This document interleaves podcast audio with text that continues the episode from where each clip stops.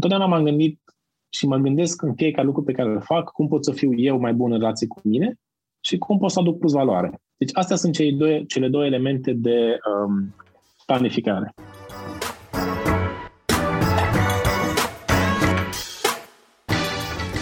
Salutare și bine ai venit la un nou episod din Catai Podcast. Înainte să-i dăm drumul la episod, vreau să le mulțumesc partenerilor mei de la Banca Transilvania, care susțin acest proiect și alături de care reușesc să fac episoade care să vă motiveze, inspire sau să vă pună pe treabă. De asemenea, ei au și propriul lor podcast numit BT Talks, un show în care vorbesc despre valori, performanță și vor să afle care e mindset-ul unor oameni cărora le iese bine ceea ce fac ca să inspire întreaga țară. Podcastul îl găsiți pe toate platformele de podcasting sau pe site-ul lor www.bancatransilvania.ro podcast. Iar acum, haideți să ascultăm episodul de azi.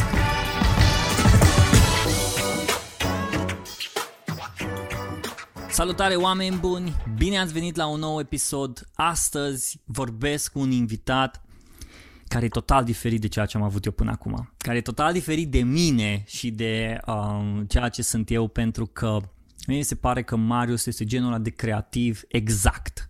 Omul exact, omul creativul exact, Marius Șoflete, inginer constructor, proiectant specializat de case pasive și cofondatorul biroului de proiectare inginerie creativă și îmi place o chestie pe care ai scris acolo, dulgher de ocazie.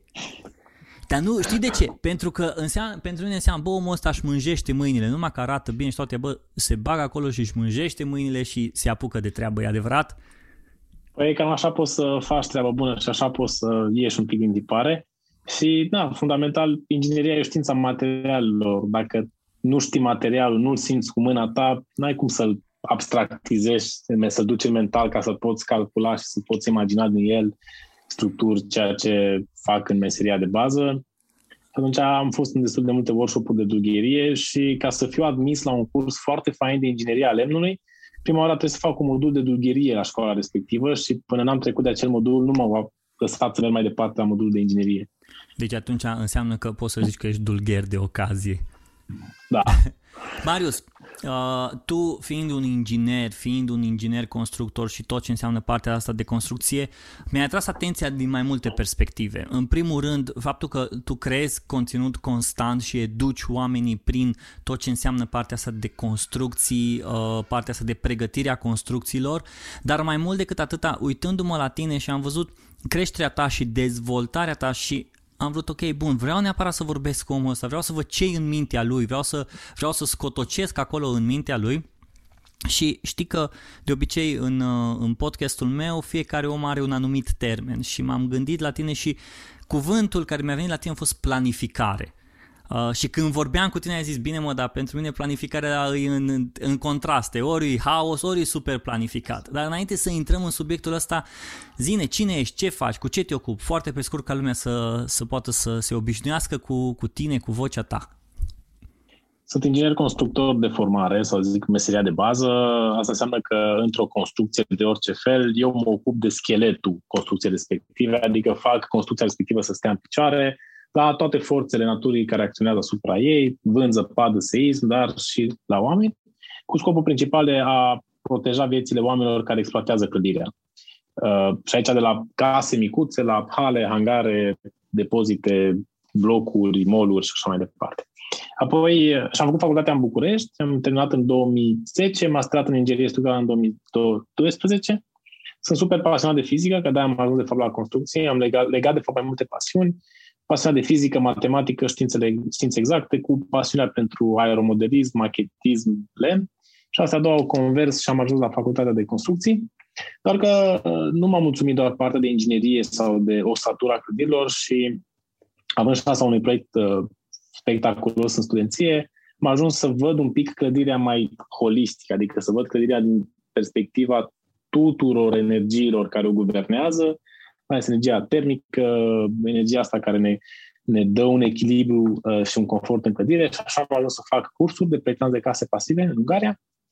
Uh, și asta a fost al doilea aspect cu care am început să mă ocup și apoi partea de comunicare, pentru că pe lângă proiectele pe care le-am făcut și cumva am avut și bafta asta, poate că îi spun un fel de dum, ca într-o dumă, știi?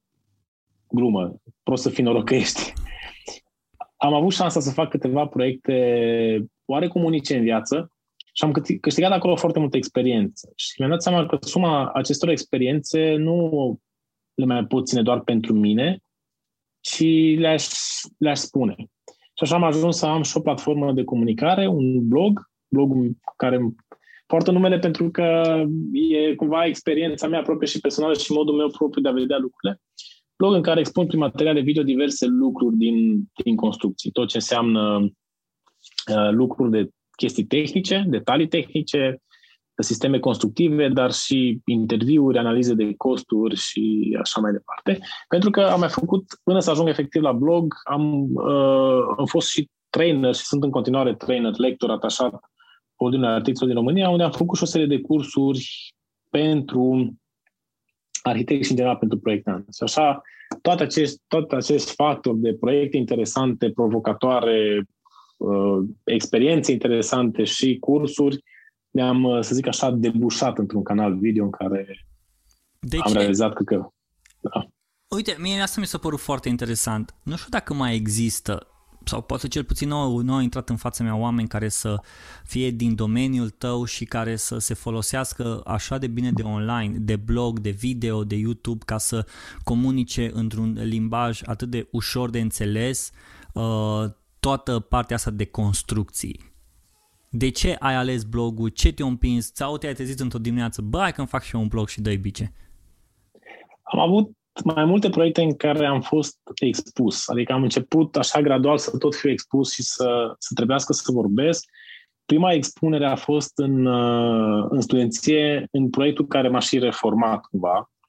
Uh, pentru că în studenție am făcut parte din prima echipă a României care a participat la cel mai mare concurs internațional de case solare și arhitectură, Solar de Carton Euro. Asta a fost un concurs în 2012 în care noi ca studenți trebuia să facem și rost de bani. Trebuia să facem fundraising. Și uh, pentru asta noi trebuie să facem diverse pitch-uri, să vorbim cu diversi producători de materiale care să ne dea bani. Mă rog, aveam o, o, o, noi știam că să te duci să faci rost de bani ca și cum ai cer. Și adică a fost așa o chestie, bă, dar nu am învățat chestia asta în școală, cum să mă duc la la să spun dăm bani. După aceea am aflat că firmele au bugete de marketing și că caută să dea bani, să, că există componenta asta.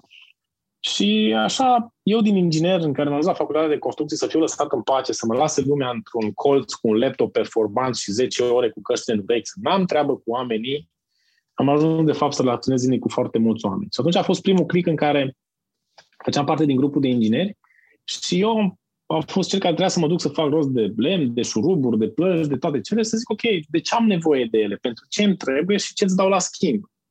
Și așa am avut acolo uh, colegii de la departamentul de comunicare care îmi luau pe fiecare la mână și încercau să scoată smulgă cu cuvintele din, din gura noastră. Și atunci a fost pentru mine primul click în care mi-am dat seama că uh, nu contează cât de bun ești în domeniul tău și cât de mental, pentru că ingineria e cam programare. Adică ai, ai mulți programatori în jur și tu, nu? Avem tot nu știi ce fac oamenii ăștia. Știi, se uită așa la tine și parcă 0100001 și nu poți să înțelegi, că e o chestie foarte mentală. Așa cum și inginerie, e o chestie foarte mentală, un domeniu mental în care nu neapărat comunici. Și atunci mi-am dat seama, bă, că e important și vital să poți să vorbești și să raționezi cu cei din jurul tău. Și apoi au fost o serie de proiecte în cascadă care fiecare rând pe rând m-a dus un, tot mai sus, tot mai sus pe treapa expunerii în, în comunicare, până când am ajuns să fiu familiar cu acest domeniu când uh, cursurile pe care le-am făcut sau prin cursurile pe care le-am făcut au trecut peste o mie și ceva de oameni și am văzut de la fiecare ce dificultăți sau ce nu înțeleg, uh, cum trebuie să explic un lucru ca să fie pe limbajul tuturor. Că, da, până la urmă și eu, dacă mă aduce la un super medic să-mi, să-mi povestească despre super boala care o am, n-ar trebui să o dea cu mine în chimie și în uh, biologie aprofundată moleculară, ci trebuie să-mi spun, ok, ce probleme am, ce tratament am nevoie pe un limbaj foarte, foarte comun. Asta e. Așa, Asta mie mi se pare fascinant să poți să reușești să găsești un om care vorbește pe limbajul tău și care te face să înțelegi că, băi, um, termenul ăla pe care tu nu-l știi, nu știi pentru că nu te, nu te lovești de el în fiecare zi, adică, uite, am pățit zilele trecute și recunosc, da, chiar dacă o să mă fac de râs, da, asta este, m-am mai făcut de râs uh, zilele uh, astea și de când sunt online. Acum, în construcția asta l-am întrebat pe constructor unde o să-mi pună vata bazaltică și până unde vine și așa mai departe și zice, băi, până la soclu. Ghiși ce a făcut Robi? Bă, ce e la soclu? Soclu. Da, mă, și a, a trebuit să intru pe Google să caut soclu. Și după aia, acolo la baie, m-am interesat de rigolă. Ce e rigolă? Și m-am uitat pe Google și am căutat rigolă. Și știu, poate pentru unii, bă, dar n-ai știu ce la socru, mă, serios?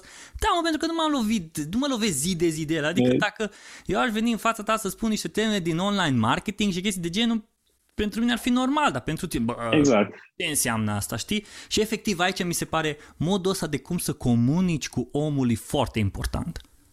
Da, este. Și uh, o spun așa într-un fel de regret că nu înveți comunicare în școala de zi cu zi și nu înveți ceea ce înseamnă comunicare multidisciplinară.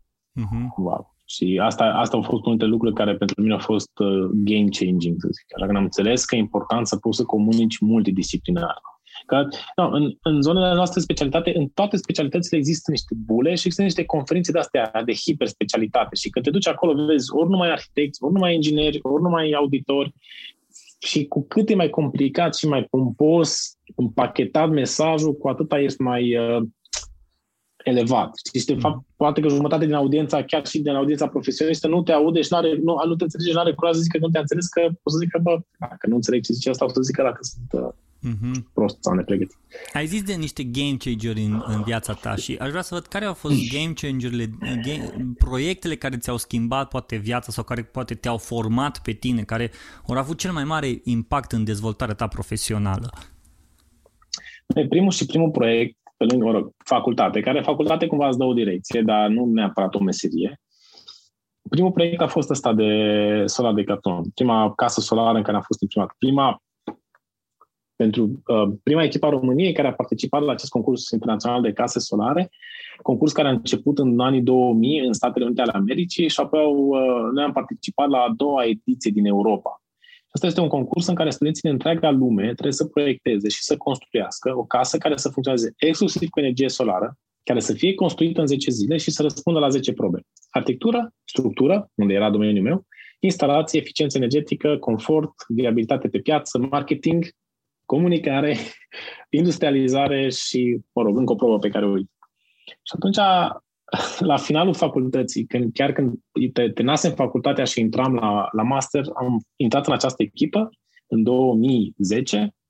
Echipa și și proiectul s-au numit PRISPA pentru că avea o conotație legată de arhitectura solară și de inspirația soarelui în arhitectura românească și cu această echipă în care eram studenți de la vreo 5 universități și 12 facultăți, noi a trebuit să proiectăm și să construim această casă cu care ne-a dus la concurs concurs unde au venit 20 uh, de echipe din 14 țări din întreaga lume, toată lumea la aceeași nivel de exigență. Un fel de Formula 1, dar pentru case. Și mm-hmm. construiești casa, pui casa în tir, am dus casa acolo, am pus casa, uh, am construit casa în cadrul concursului, plină de senzori, măsurată, instrumentată, incredibil să vezi efectiv pe o construcție abordarea ei ca la o mașină atunci când e plină de senzori și vezi, vezi cum funcționează. Nu exista chestia asta în mentalitatea și în școala, în școala românească. Și ăla a fost primul game changer, în sensul că m-a scos din zona de confort de inginer, am și lucrat, mă rog, fiind, sunt pasionat de construcții și am lucrat, am încercat să lucrez cât mai repede ca să prind experiență. M-a scos din zona de confort și am învățat partea asta de comunicare, de relaționare, de echipă, foarte important lucru în echipă. Adică incredibil, când ai proiecte grele, nu poți să fii singur. Nu, culmea, școala te face să fii competitiv și să fii singur. A, nu, eu pe examenul meu să nu copiez tema mea, nu lua de la mine, nu lucrăm în echipă. Și nu, nu reușim niciodată în viață singur făcând chestia asta. Și, mă rog, partea asta de, de privire holistică a unei construcții, ca un fel de organism, știi cum e, ca un fel de medic generalist în care să înțelegi fiecare bucățică tehnică. Mine mă, mm. m-a interesat. Și asta a fost primul proiect game changer, care m-a scos un pic din, uh, m-a scos mult mm-hmm. din pattern. Imediat după proiectul ăsta am început să fie o serie de alte proiecte destul de interesante, fiecare cu bucățica lui și cu componenta lui. În al doilea proiect a fost uh, primul proiect de casă pasivă certificată la care am lucrat și care a fost un Cluj. A fost un proiect în care m-am implicat vreo 14 luni, am lucrat 80 ore pe zi, inclusiv în weekend și era pentru un beneficiar din sectorul privat care vrea o casă, dar în care am reușit să fac foarte mult research and design. Și am văzut că prinde și în România ideea de research and design. Adică sunt oameni care nu vor doar cărămidă și 5 cm de polistiren și nu știu ce fel de geam. Sunt oameni care vor mai mult de la construcții. Și mi-am venit apoi un proiect cu uh, o casă din balos de paie, cu un ITist, care iarăși nu, venea, nu vrea beton, cărămidă, ci vrea altceva. Și așa au fost proiecte care m-au, uh, m-au tot dus. A mai fost, mă rog, e proiectul meu de suflet, refugiu de la Călțun. E un refugiu montan pe care l-am construit din lemn și am ridicat în munți cu elicopterul. Și a fost un proiect nebun, adică e un proiect în care oricând m-aș mai duce să mai fac. Stai să înțeleg, ați l-ați făcut și l-ați ridicat cu elicopterul? Asta vreau să da. știu, nu, nu mă întreb. Hai să ai, dăm detalii, că sunt foarte curios. Păi, pentru mulțomani, pentru cunoscătorii și iubitorii muntelui, uh, știu că există pe munte niște refugii montane pentru că vremea pe munte e foarte capricioasă. Se tot schimbă. Acum e foarte cald, am jumătate de oră plouă, furtună, vânt, vijelii și toate cele. Și există pe traseele montane niște refugii în care în cazul că te prinde noaptea sau în cazul în care e foarte nasoală, vremea se strică, să te poți pune acolo, să te protejezi până când fie se îmbunătățește vremea și poți să scapi, fie te-ai rătăcit și poți să chemi ajutoare și așa mai departe. Primul refugiu din România a fost construit cu cârca la uh, lacul de la Călțun. Este, Ce înseamnă cu cârca? Adică în anii 60, 50-60, grupurile de voluntari au adus în spate piesă cu piesă și au construit un refugiu lângă lacul de la Călțun, lac la cea mai mare altitudine din țară, lac glaciar între Moldoveanu și Negoiu, între cele mm. două vârfuri mari geografice ale României. Dar că după 40 de ani, acel refugiu și-a consumat durata de viață. Ca orice construcție, are o anumită durată de viață. În sensul că îmbătrânește, ruginește, se degradează și așa mai departe. Consiliul Județean Sibiu avea buget să înlocuiască acel refugiu, a făcut un proiect, doar că era un proiect clasic, făcut de o firmă care a turnat fundați din beton armat și l-a făcut, după cum zicea, normativ, doar că era o singură problemă. Să ajungi la 2100 de metri altitudine, puteai doar cu elicopterul. Și timp de șapte ani, nimeni nu s-a încumetat să care în munți cu elicopterul fier, beton, armătură, lemn și așa mai departe, pentru că o oră de elicopter costă 1000 de euro să mm. care în munți.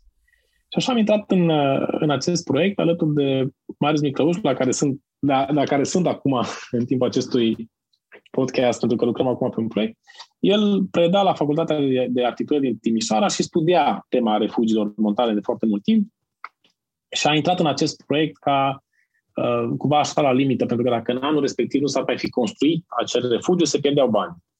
Și am intrat în ideea de a face un, un refugiu modular, containerizat, pe structură foarte ușoară, care să poată să fie ridicat. Și așa am ajuns la ideea de a face un, un refugiu montan din lemn, pentru că lemnul este cea mai ușoară, cea mai, unul dintre cele mai ușoare materiale structurale. Noi aveam limite de greutate când căram, pentru că ridicarea s-ar fi făcut cu elicopterul care poate să ducă numai 3 tone și tot felul de constrângeri din astea interesante. Doar că totul trebuia făcut super repede pentru că am avut la dispoziție câteva săptămâni. Și ne-am apucat de proiectat, care a însemnat o etapă destul de intensă, Bine, pentru mine ca inginer a fost fascinant, pentru că aveam uh, zăpadă de 4 tone pe metru pătrat, vântul de 180 de km pe oră și mai trebuia să și ridic cu elicopterul. Adică, de câte ori în viața ta de inginer te poți întâlni cu asemenea structuri. Știi? Bine, vreau să zic că prima mea lucrare de inginer este hala de producție a combustibilului uh, nuclear îmbogățit, adică a uraniului îmbogățit la Mioveni, la, centru, la fabrica de combustibil nuclear. Aia este prima mea lucrare semnată ca inginer, în care în acea hală se fac pastilele de uraniu care se duc mai departe în reactor. Îmi da. place, deci eu, eu sunt fascinat. Sunt niște elemente care, what? și așa hey, ai reușit și, să faci? Așa am reușit să fac refugiu de la Călțun, la care am calculat destul de mult pentru că era o structură foarte complicată, tocmai ce descoperisem CLT-ul, Cross Laminated Timber, plăcile astea foarte mari din lemn cu care eu lucrez acum foarte mult, și a trebuit să-mi fac eu programele mele de calcul, a trebuit să fac programare, pentru că nu existau programe prin care să pot să calculez cu atât de multe chestii.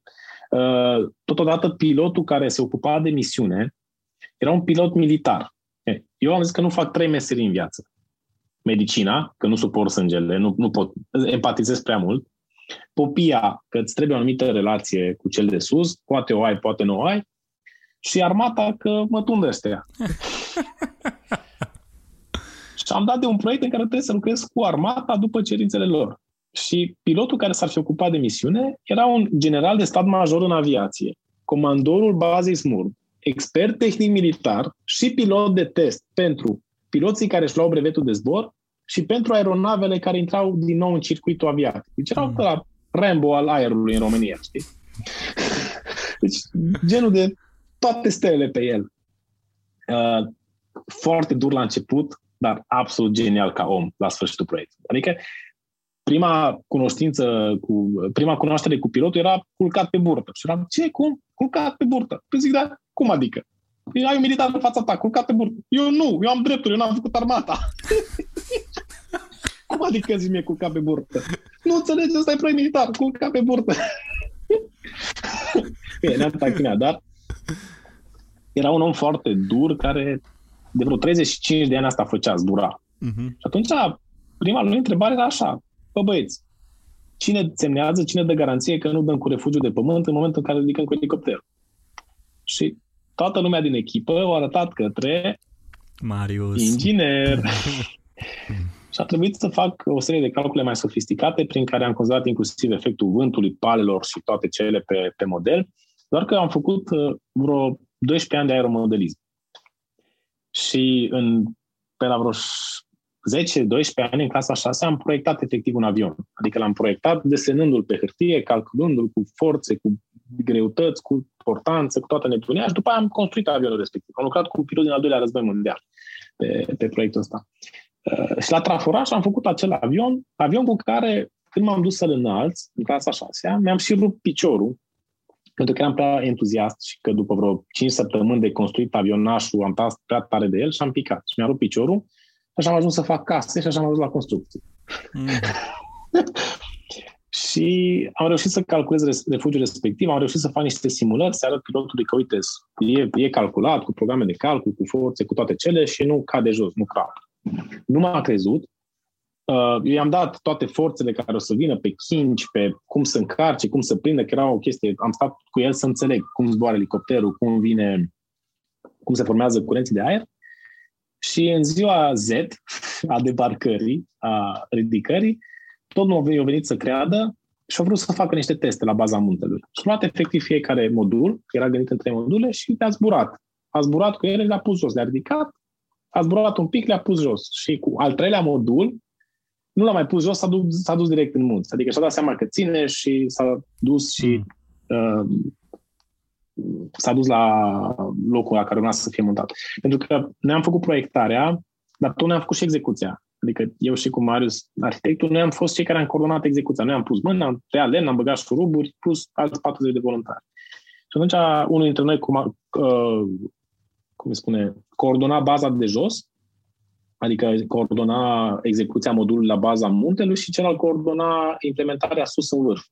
Și noi comunicam prin stație radio, dar a fost chiar ca în armată, adică era chestia aia super organizată, cu salvamontul, cu voluntari de prin toată țara, cu pilot, copilot, mecanic de zbor, legător de sarcină și asistent care să facă umplerea și reglaje și chestii pe acolo.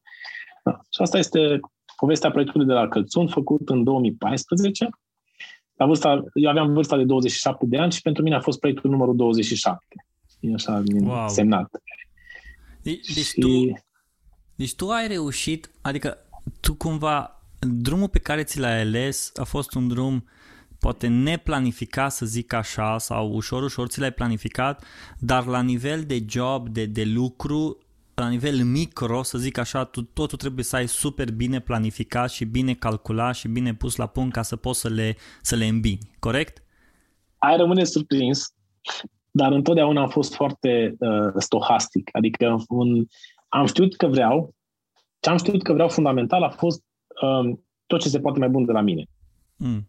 Și am știut că vreau să fac permanent performanță. Și astea au fost factorii care m-au, m-au motivat. N-am știut, nu, dacă mai fi întrebat, nu știu, acum 10 ani, nu puteam să spun că eu peste 5 ani vreau să construiesc un refugiu montan. Eu știam că îmi plac construcțiile și că îmi place aviația.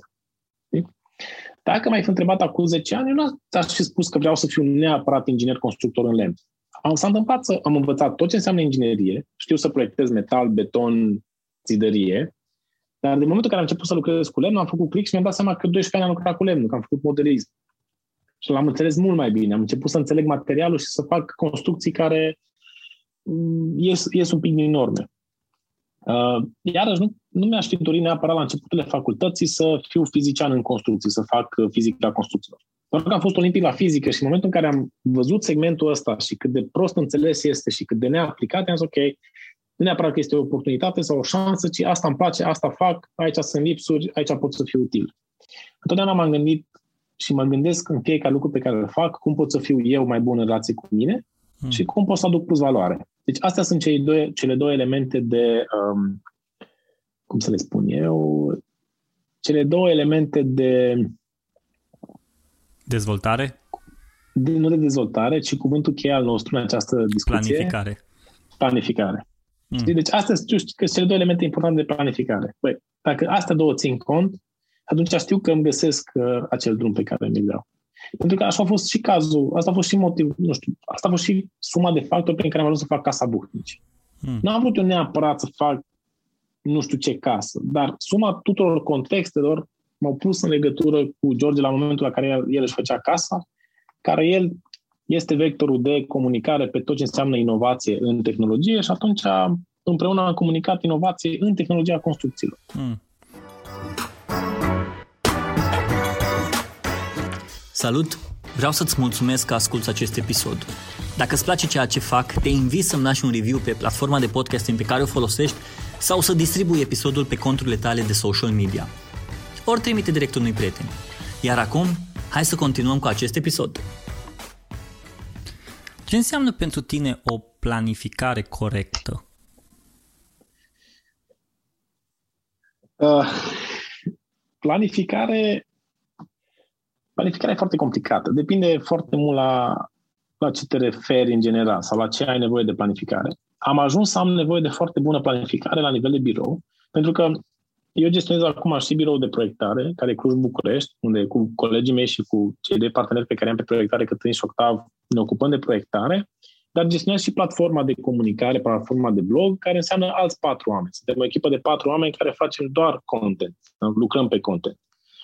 Darius, Vlad, uh, Cristina. Și am mai intrat în echipă Cristina, cealaltă Cristina, pentru, uh, pentru organizare și planificare. Și am început să lucrez foarte mult pe sisteme de planificare. De exemplu, la nivel de birou, planificăm proiectele, cât timp ne ia, ce nevoie de resurse avem, cum se organizează calendarul.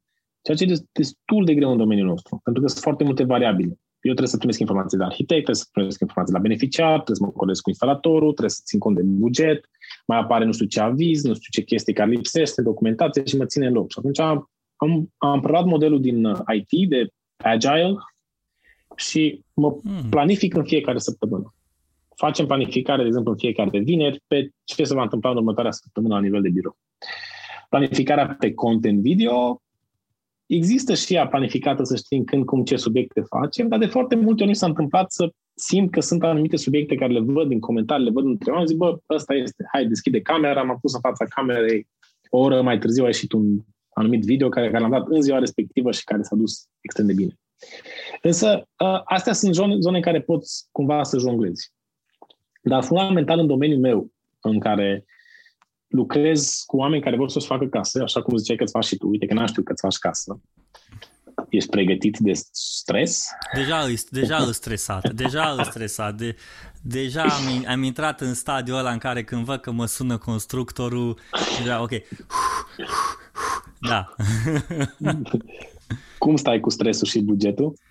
Uh, băi, să știi, știi care e succesul meu? Eu am o soție psiholog. Ah, ok. Așa că eu am, uh, am binecuvântarea să stresul să fie sub control. ok. Asta, asta e foarte bună.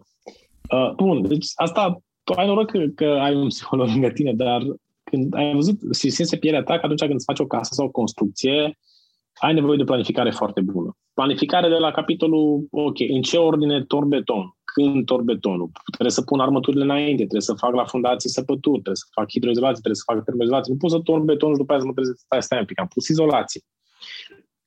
Am făcut pereți, iarăși pun și pe pereți izolație, dar am tencuit înainte, tencuiesc înainte, tencuiesc după. Ce fac cu instalațiile în casă? Pentru că am 5 sau 6 tipuri de instalații. Apă, canal, apă caldă, ventilație, curent star, curent slabi când cum le pun? Am văzut cazuri de multe ori pe șantier când s-a montat, s-a demontat, s-au schimbat, s-au pus lucruri peste și s-a pierdut foarte mult timp.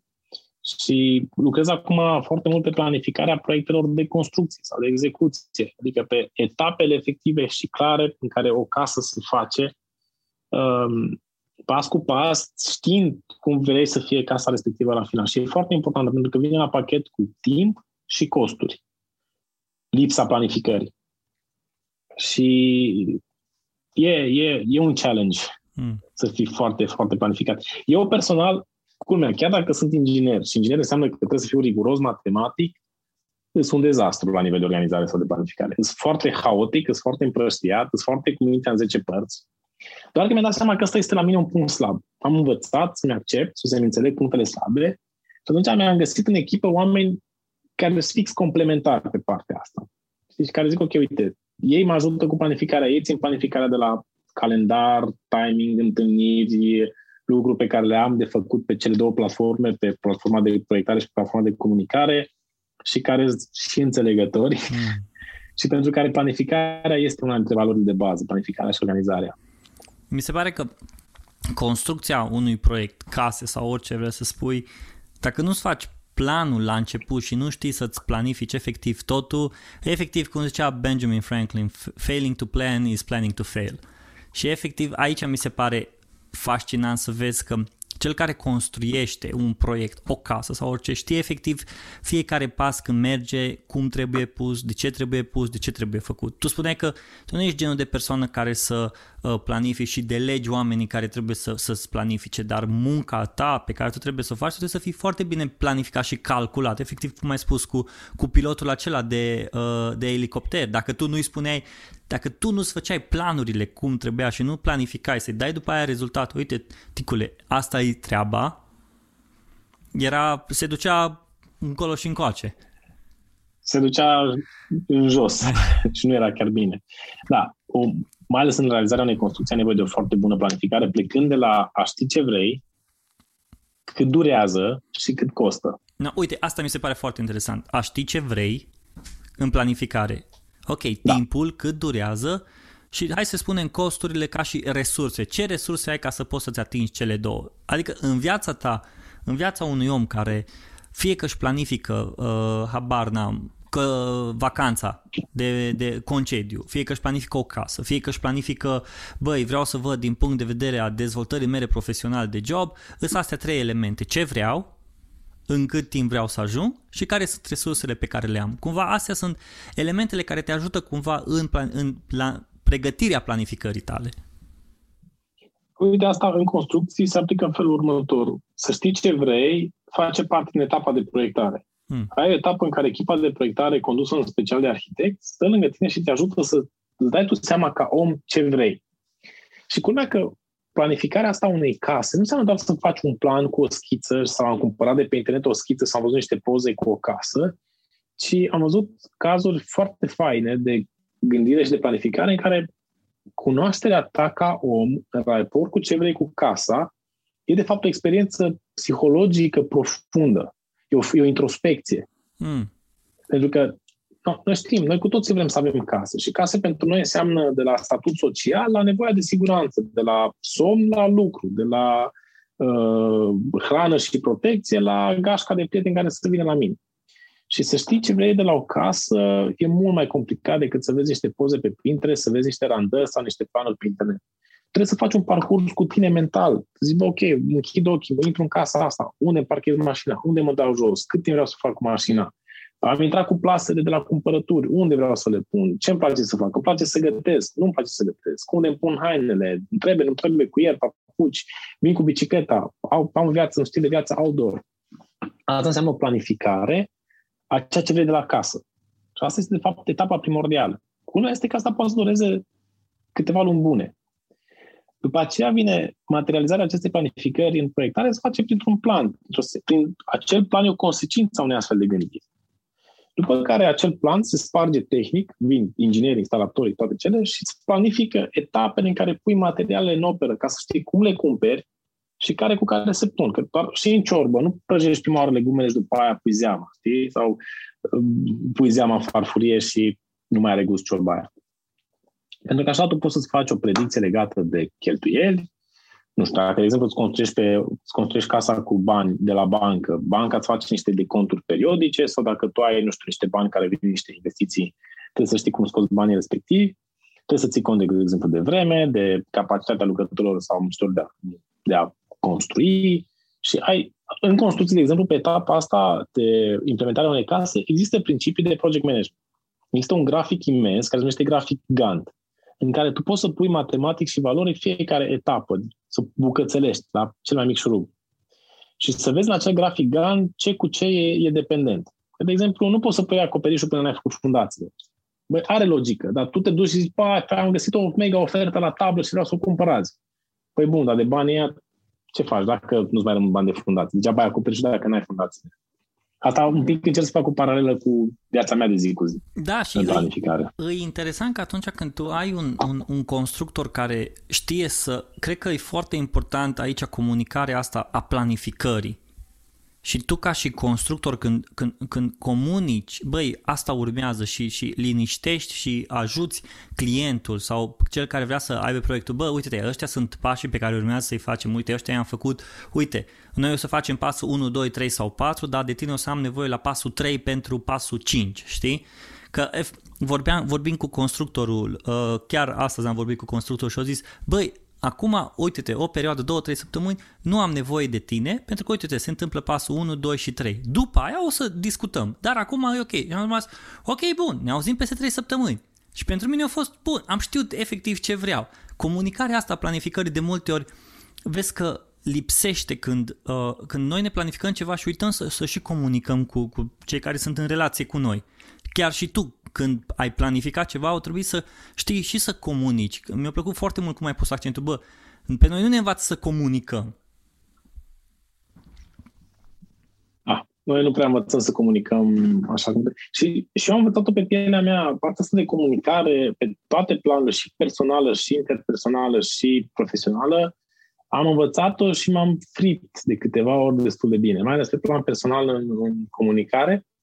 Și mi-am dat seama apoi că e foarte important și am început, cel puțin la nivel business, eu, a devenit o chestie foarte importantă. Planific și anunț întotdeauna toți cei cu care lucrez, îi anunț cât durează, dacă intru în întârziere, uite, intru în întârziere, de ce, ce s-a întâmplat. Și am început, am, am început profesional să avem mai puține probleme și mai puține conflicte. Și, și iarăși un avantaj al planificării este asta, că ai un, um, romă engleză, știi, un fel de risk management, de a te ajută foarte mult să eviți eventuale probleme, tensiuni, discuții care ar putea să, să apară. Doar că trebuie să învățăm să planificăm. Și mai ales, uite, în planificare e important să poți să spui, băi, nu știu, nu pot, m-am blocat. Mm. Mm. Știi, adică, uite, dacă la tine a venit constructor și să spune, băi, uh, Robert, nu pot să fac asta, pentru că nu știu de ce. Prima oară te enerva, cum nu poți că doar te plătesc, după care poate că te uita pe proiect și vedea că din proiectul respectiv lipsesc niște informații care constructorul ar fi avut nevoie de la proiectant ca să poată să facă lucrul respectiv. Te-ai lovit vreodată de chestia pun... asta? Uh... De a nu ști și să, știi, să mergi și să, bă, nu știu să fac chestia asta. Sau nu știu cum să ajung la următorul da. punct. Da, da. Și atunci eu personal când zic că nu știu, uh, ceea ce a fost foarte greu eu fiind foarte ambițios, nu există să nu știu. M-am pus și m-am documentat și am căutat până în pânzele albe să găsesc soluții. Dar efectiv, când au fost chestii care nu am știut, primul lucru a fost să zic foarte clar de ce nu știu, să zic că nu știu, să-mi asum. E foarte interesantă chestia asta pentru ego. Cum adică eu nu știu? Băi, stai un pic. Zic, e pe șantier. Stai băiatul, că-ți arăt eu. Dar uh, în momentul în care zici, bă, nu știu, și știi la cine să te duci și să-i spui foarte ferm, bă, eu nu știu chestia asta, fie că ți client, fie că ți partener, de business, partener de viață, asociat sau ce-o fi, uh, și reușești să treci peste impulsul ăla de ego și apoi de rușine, îți dai că atât de, atât de multă liniște și de, de calitate ai și de relaxare când vezi că celălalt zice, ok, hai să vedem cum facem, hai să vedem cum facem. Și uite, asta e, pleacă tot din școală. Mm că, știi, în modul în care noi am făcut școala, eu am, nu știu dacă vreau să zicem pe public sau nu, dar am o frustrare cu sistemul de învățământ. Și, de fapt, blogul... Te cred, și... aici sunt și eu. Suntem în aceeași bancă. De ce crezi că se fac podcast și toate treburile astea? Deci, asta este la mine, platforma de comunicare. Unul dintre motivele pentru care am pornit a fost și datorită unei frustrări pe sistemul de învățământ, la care culmea s-au pliat și Darius și Vlad. Mm. Adică toți trei am avut această frustrare de, bă, sunt ani de zile în care ci că înveți, dar de fapt nu înveți și când ajungi în viața reală e cu alt, tot o altă lume. Și atunci, uite, dacă ne uităm la învățământul primar așa cum am făcut noi, că suntem de generație, nu puteți să spui la școală nu știu. Mm. Imediat ai notă proastă, imediat era arătat cu degetul. Cum se duce acasă la părinți zici, tati, nu știu să-mi fac temă. Bă, ești prost, nu te-ai uitat la școală, n-ai stat, n-ai făcut. Și cred că au plecat un pic din... Uh, pleacă un pic uh, ideea asta de a a te putea planifica, inclusiv când ai momente de, de impas, și a, scoate, a te scoate din impas, pleacă cumva din școală. Dar cred că generațiile actuale care au acces la tot felul de informații, la podcast și la platforme alternative, le văd foarte bogate. Adică văd că au, au niște șanse incredibile de, de evoluție. E foarte interesant și mă bucur foarte mult că ai scos în evidență subiectul ăsta de nu știu. Uh, în, pentru că în planificare, în momentul când planifici, cu siguranță să te lovești de nu știu. Și când nu știi, poți să faci următoarele lucruri. Poți să te pui tu să cauți informația și până în pânzele albe, cum ai zis, o să cauți informația și nu o să te lași. Poți să, poți să ceri ajutor oamenilor, bă, uite, eu nu știu și am nevoie de ajutor sau pur și simplu să recunoști, băi, nu știu toată treaba asta și dacă găsești pe cineva, cineva să te ajute. Dar, într-adevăr, pornește din educația pe care noi am avut-o și stau și eu să mă gândesc că de multe ori m-am lovit când am fost în general sau în liceu și nu știam problema, nu știam și, ok, mergi și faci lucrarea aia și ai luat un, un 5. Dar nu spune, bă, uite-te, dacă ai fi făcut acolo două, trei chestii, ți-ar fi dat un 8 și atunci uite, de, de ce nu ai învățat? Sau, ok, de ce n-ai învățat asta e cumva, știi, prea general, da? S-a întâmplat să nu știi sau să nu vrei. Știi că sunt și două chestii, nu știu sau nu vreau. Da, da, da, da, da așa asta e chestia. Dacă... Și efect... da, cu asta m-am lovit. Scuze? Zi, nu, zi. Cu asta m-am lovit mai des, de exemplu, pe șantier în care erau nu știu că nu vreau. Mm. Adică în, în experiența, în, în profesia mea în care nu doar stau în birou, adică eu, marea majoritate a construcțiilor pe care le-am făcut, mai ales cele care au fost interesante, speciale, inovative, complicate, am stat acolo pe șantier și am încercat să înțeleg foarte mult cum gândesc muncitorii, cum gândesc cei de pe șantier, meșterii. Pentru că sunt viziuni diferite de a vedea lucrurile și dacă reușești să înțelegi fundamental când el spune de ce zice că nu știu și să te duci acolo la, la uh, problema aia fundamentală, îți dai seama că poți în cascadă să rezolvi mai multe lucruri. Și eu, de exemplu, când mergeam pe șantiere, mă îmbrăcam în cele mai groaznice haine, cele mai murdare, cele mai rupte, ca să nu par un băiat din ăla um, cum zic, uh, ținut în puf pe, la birou. Și stăteam câteva zile să blend in cu meșteri. Mm. Și după aia începeam să lucrez cu ei și a, dar nu știu, că nu știu cum se face. Și apoi haideți să vă arăt. Îi arătam și mă așa. Și în timp ce arătam, îi explicam.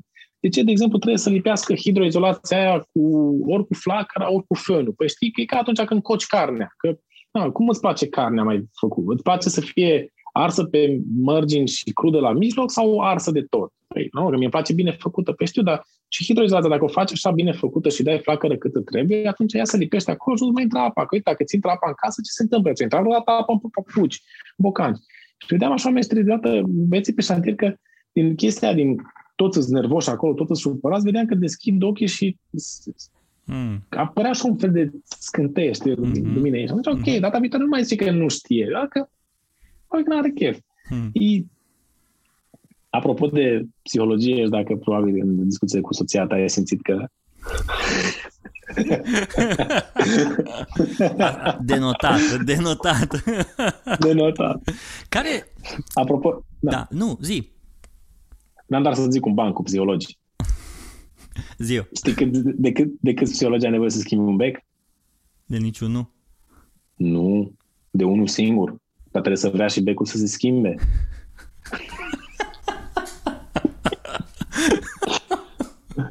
Și durează până se schimbă. da. Care sunt um, provocările de care te lovești atunci când îți planifici un proiect? Păi, sunt multiple. Proiectele sunt lucrate cu oameni pentru oameni. Primele provocări pleacă de la oamenii cu care lucrezi. Trebuie să înțelegi. Mm, dacă mă refer pe proiectele care vin pe inginerie sau pe proiectare, noi fundamental suntem birou de inginerie, adică se mai spune gașca cu gravitația. Mm. Deci prima noastră interfață sau primul om cu care lucrăm este arhitectul. Mm-hmm. El este, arhitectul este șeful de proiect, este cel care gândește efectiv forma casei, construcție și toate, toate cerințele și noi de acolo începem planificarea. Și planificarea pleacă de la cunoaște proiectul, a cunoaște echipa cu care lucrezi. Mm-hmm. Trebuie să pun foarte mult accent a înțelege omul respectiv, nu doar profesional, ci al înțelege. După aceea există niște milestones în, în planificarea asta. Pentru că planificare, ok, pleacă de la nevoia de a avea o casă, o construcție, o plătire, pe care într-un anumit interval de timp să ajungi să o folosești. Mulți oameni vin, zic, ok, mă vreau casa anul ăsta de Crăciun. E imposibil. Adică am făcut trei proiecte de genul ăsta și cât îți de intense te, te prăjești. Știi? Ok, nu, mai sănătos este pentru Crăciunul viitor. Atunci poate. Mm. Sau pe Paștele viitor. Și de acolo, în spate, începem să punem pe calendar. Păi știm că, nu știu, finisajele durează 3-6 luni. Știm că instalațiile durează două luni, știm că structura durează două luni. Și astea puse în spate înseamnă că, ok, asta înseamnă că întreg proiectul care să intre și la autorizare trebuie să fie gata la data cu tare. Mergem înapoi în spate. Pe ca să am gata proiectul la data cu tare, înseamnă că câteva etape intermediare, noi trebuie deja să le depășim, să știm cum arată casa, să se fie calificat studiul de soluție, studiul de concept, sistemele constructive, o primă analiză de buget. Și astea toate le punem pe niște calendare, pe niște grafice, alături de colegii mei din birou, pentru că acolo facem planificarea. Plecând de la discuții foarte simple puse pe hârtie cu pixul și calendar. Bun, de acolo există tot felul de softuri și ne băgăm noi în diverse softuri astea de time management în care să ne putem să ne putem planifica. Dar asta am învățat să facem mai ales în ultimul an jumate, când pur și simplu nu mai făceam față și în continuare nu mai facem față ca lucru. Efectiv, avem foarte, foarte mult de lucru și am început să planificăm pentru că supăram oameni, pentru că depășeam termene, pentru că durau mult mai mult și ne-a ajutat chestia asta. Ne-a ajutat. Uh, s-a mutat un pic de stres la început, pentru că este stresant pentru unii oameni care spun, băi, nu te supăra, nu pot mai repede de luna iunie. Hmm. Păi cum? Că de ce? Păi dar nu pot. Uite planificarea, uite calendarul, uite câte ore sunt, mai vrem să mai și dormim. Hmm, piesa aia cu Iovara nu dorm. Da. da. Și piesa aia cu Iovara nu dorme pentru asta din construcții. și atunci i-a setat foarte clar omul așteptările. Dacă știe și înțelege că ne putem apuca luna iunie, e ok. Și atunci ne-am câștigat și un client, dar și un, un partener și, și un viitor prieten. Eu și mi-e, e fundamental important să rămân prieteni cu clienții pe care am avut. Adică nu, nu pot să rămân pur la o relație business, ci cumva știu că avea o casă e o nevoie fundamentală, e o nevoie care costă, e o nevoie care, care are mult mai multe implicații și să pot să ajut acel om să-și îndeplinească acest vis și această nevoie. Că sunt, nu, poți să visezi și poți chiar să ai nevoie, știi? Vorba aia, visez la un burger bun sau am nevoie de un burger bun? Mm. Hmm. Apropo, eu sunt foarte curios cum a mers planificarea proiectului Smartware? Uite că e un exemplu foarte bun, pentru că a fost un proiect intens, foarte repede înainte, uh, și am învățat foarte multe lucruri de acolo și totodată este, este un proiect, cel puțin la ce se întâmplă în România, la nivel de planificare a fost foarte bun în comparație cu foarte multe alte proiecte. Acolo am intrat în proiect discutând cu Gabi, uh, Gabi Ciortaș, în decembrie 2000, 18. Spus așa, vreau să am o clădire de birou, vreau să fie cât mai repede făcută, dar o facem și pe lemn. Noi ne-am mai întâlnit în 2016, cred, odată și am mai discutat, atunci îi arătasem teu și ce lucruri mai făcusem. Îți vreau o clădire, dar trebuie făcută extrem de repede. Am nevoie ca în decembrie anul următor, 2019, am să văd că eu sunt un pic de calendarul. Uh, da, 2020, că a fost pandemia. În decembrie 2019 mi-e trebuie clădirea asta în care să pot să pun 250 de oameni, pentru că dacă eu nu sunt gata la momentul respectiv, sunt o serie de factori de consecințe. Bun, și am semnat un uh, agreement, un datum, am făcut un gentleman's agreement, ok, intrăm în proiect, ne băgăm în proiect, dar uh, și așa e de la limită și destul de intens. Și în martie a venit prima arhitectură, prima propunere de arhitectură prima variantă a clădirii, care era mai mare decât cea de acum. Ne-am apucat de proiectat, am venit așa gherila la Oradea cu colegii, ne-am pus acolo, am început să proiectăm, să meșterim, să calculăm. Și am început să găsim soluții constructive și în paralel am început să facem calcul de buget. Și după vreo două săptămâni de lucru s-a depășit bugetul inițial planificat. Și atunci am zis, ok, nu putem să facem clădirea asta, trebuie reproiectată. Și s-a reproiectat clădirea care a ajuns în forma actuală de arhitectură, doar că asta s-a întâmplat undeva la mijlocul lunii aprilie 2019. Hmm. Ala a fost punctul la care noi am avut pe ce lucra, pentru că eu ca inginer n-am pe ce lucra până n-am o forma clădirii pe care să aplic gravitație, nu? Vreau să zic că din aprilie, cred că era 25 aprilie, până la socoteală Paște 1 mai, pe 8 iunie intra buldozerul pe șantier. Hmm. De acolo, noi aveam nevoie în mod normal de vreo șase luni de proiectare ca să putem să facem toată clădirea. Și a trebuit pur și simplu să condensăm, să ne ocupăm cu prioritate de asta, să uh, renunțăm la tot ceea ce era planificat și trei luni am lucrat cu prioritate în acest proiect în care ne-am pus toți trei ingineri, eu, Cătălin și Octav, și am început să ne părțim între noi și să începem să proiectăm diverse bucăți ale clădirii ca să meargă în paralel proiectarea cu, cu execuția. Clădirea e făcută din cross laminated timber, din aceste plăci masive din lemn lamelar încleiat, care se, s-au făcut în Austria. Avantajul acestui sistem este că e integral prefabricat. Casa vine ca Lego. Dacă ți-ai cumpărat vreodată mobilă de la Ikea, ai luat, ți-au venit piesele gata tăiate, ai primit un manual, sus cu mobilă. Identic și la fel am făcut și noi cu construcția. Am gândit-o fix ca o uh, mobilă de la Ikea și ne-au luat 21 de zile legate, șnur, să putem proiecta, gândi piesă cu piesă din prefabricatul ăsta, cu telefoanele închise, cu mail-urile închise, am dat dispărut, oamenii au dat dispărut, nu mai știam, nu mai eram, nu mai existam pe alții. Ne-am dus inclusiv în Austria la fabrică pentru a înțelege cum fac ei programarea mm. producției ca noi să o putem implementa. Și așa am, am integrat în proiect toate informațiile de care fabrica avea nevoie. De la dimensiunea piesei, grosimea piesei, numărul de straturi, uh, sensul și direcția fibrei, clasa de calitate, cum arată pe față, pe cealaltă, pentru că sunt mai multe tipuri de lemn, dar și cum se ridică în macara, care este ordinea de montaj, cum o pui în tir. 819 piese planificate, gândite, puse în tir și corelate cu linia de producție pentru 25 de tiruri. Pentru că ăștia din Austria, de la fabrică, au spus așa, noi putem să vă dăm o dată reală de livrare și un cost în momentul în care noi ne dați tot proiectul cu toate detaliile aferente. Pentru că fabrica respectivă e ca o fabrică de mașini. Când a intrat pe flux, s-a dus. Adică e totul super bine pus la punct. Este incredibil de precis și de organizat întregul sistem. Cu foarte puțini oameni, foarte robotizat, foarte automatizat. Mm. Și atunci noi trebuie să terminăm toată clădirea Smarter ca proiectare, ca ei să poată să ne zică, ok, și acum o să înceapă producția din data cu tare, și la ora cu tare vă rog să trimiteți tir pentru că o să fie încărcate piesele cu tare care vor ajunge la voi în data cu tare. Și am avut o planificare de aia la sânge în care știam că din 3 în 3 zile ne venea câte un tir, în tirul respectiv aveam cam 20-25 de piese care ne luau 3 zile să montăm. Și am făcut o planificare pe zile ce piese montăm în, la clădirea respectivă. Și așa am reușit să ridicăm clădirea în 44 de zile.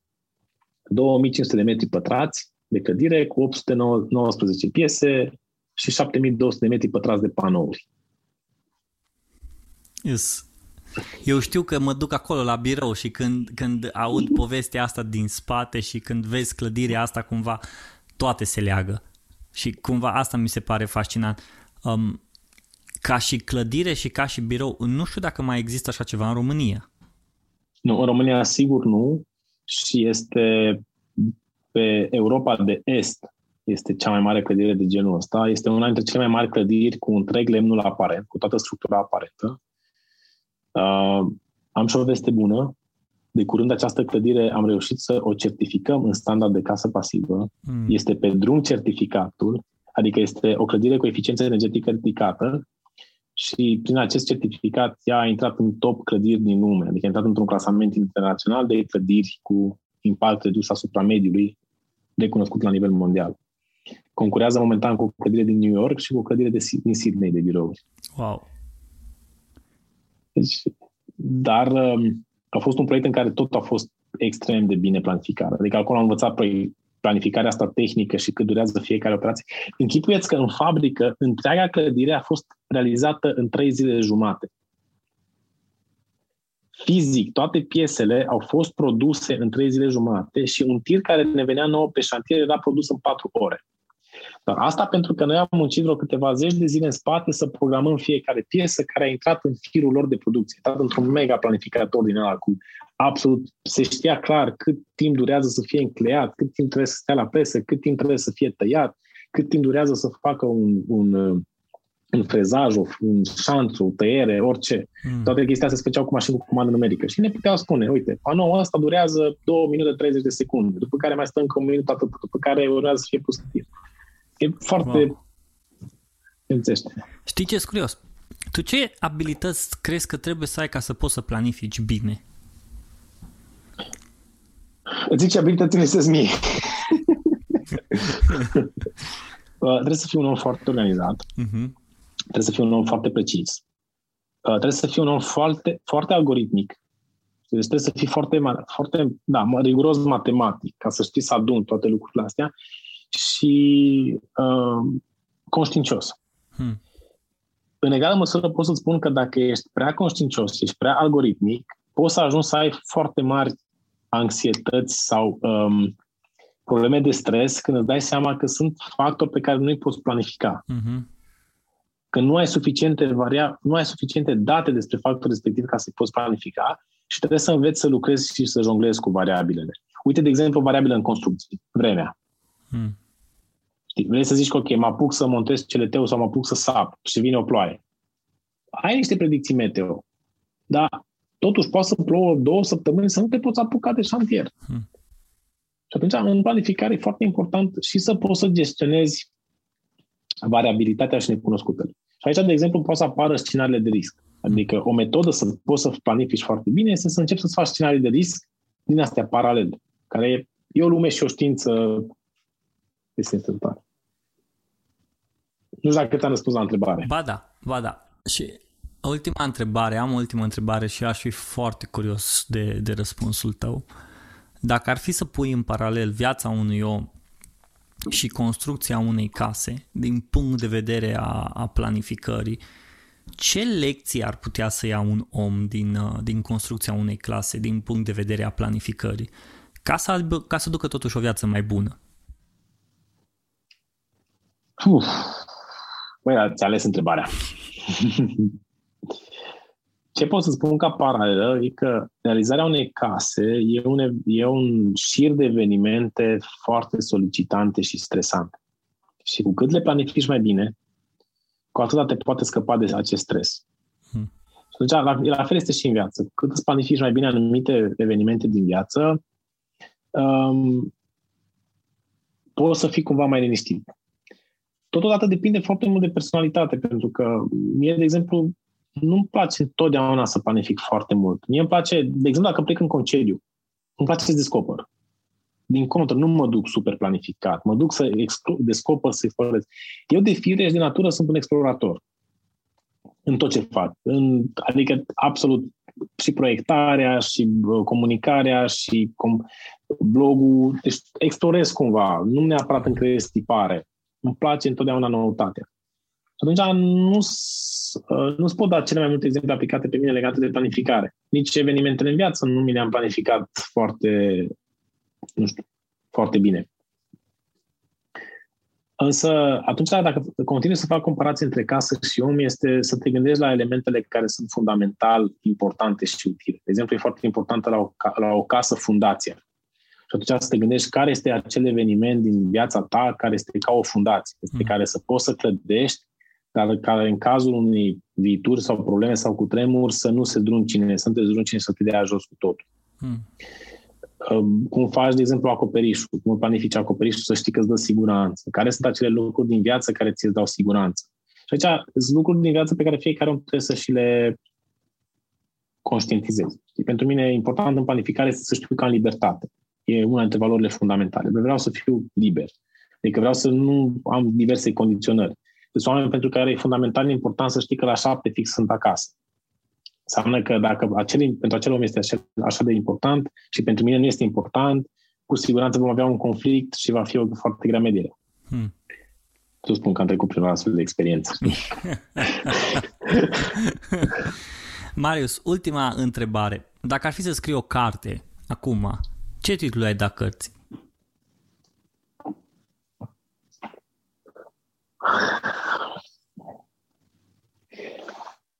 M-am, am conchetat foarte mult cu ideea de a face cărți și am ajuns să le fac videouri. Mm-hmm. trebuie, să mă, trebuie să mă las un pic să mă gândesc. Uite, e o întrebare interesantă. Dacă ar fi să scriu o carte, ce titlu i-aș da? M-aș lega foarte mult uh, m-aș pune să mă gândesc la diverse situații, cum le-aș vedea peste 5 sau 10 ani. Că dacă aș, aș scrie o carte, m-aș gândi la o carte pentru mine scrisă acum pentru când aș fi fost mai tânăr. Adică o carte care mi-aș plăcut să o citesc în urmă cu 10 ani. Mm. Sau cu 15 ani, sau cu diverse etape cheie. Care poate m-ar fi ajutat să înțeleg lucrurile la momentul respectiv mai, mai bine. Mm, n-aș scrie cărți acum despre fizica construcțiilor, teoria structurilor, chestii despre construcții. Cred că sunt chestii tehnice care, mă rog, puse pe YouTube prima e bine. Dar o carte în care să te poți citi pe tine, să te ajute să citești pe tine în diverse momente cheie ca să știi cum să te duci mai departe în viață, mi s-ar părea esențială. Hmm. Deci cred că ea spune, nu neapărat într-o notă egocentrică, uh, despre mine acum. Hmm și care, care văd, în fapt, o văd ca oglindă pentru fiecare om să-și vadă, să vadă lucruri. Adică asta e pentru mine, acum înseamnă nu pentru mine personal mare șofete, ci pentru mine cel care citesc cartea acum. Dar e o relație, nu știu, de, de, tu, Robert, ai citit cartea asta, să vezi niște sfaturi pe care să te ajute pentru următorii 10 ani. Foarte bun titlu. Sper să, sper să te apuci și să o scrii. Marius, vreau să-ți mulțumesc frumos pentru timpul tău, vreau să în același timp vreau să-ți mulțumesc frumos și pentru că ești constant cu proiectul șoflete.ro. Uh, cred... Asta este, să știi, un mare merit al lui Darius. El este omul cu perseverență și de la el a învățat constanță și el a fost vorba aia, ca picătura chinezească, trebuie să postăm, trebuie să ne ținem, trebuie să facem, trebuie să facem. Și uite că atunci când ai spirit creativ sau când oamenii creativi nu sunt foarte constanți mm. și au nevoie de oameni perseverenți în jurul lor. Deci am ajuns să învăț să fiu perseverent. Mă bucur, mă bucur mult să aud asta. Și felicitări echipei tale, faceți o treabă foarte bună, continuați să faceți treaba asta pentru că cu siguranță ajutați o industrie și ajutați următoarea generație de constructori, de ingineri și chiar și oameni care vor să-și construiască o casă și au nevoie de informațiile astea. Așa că, Marius, îți mulțumesc frumos pentru timpul tău Mersi foarte mult pentru toate informațiile și pe Mariusul găsiți uh, soflete.ro pentru că internetul încă nu ne da diacriticele vieții sau limba noastră așa cu diacriticele astea, îl găsiți pe soflete.ro și acolo de acolo vă dați seama tot ce înseamnă YouTube, Facebook, Instagram. Marius, mulțumesc, mersi Robert, pentru invitație. Mulțumesc și spor! Mersi, pa!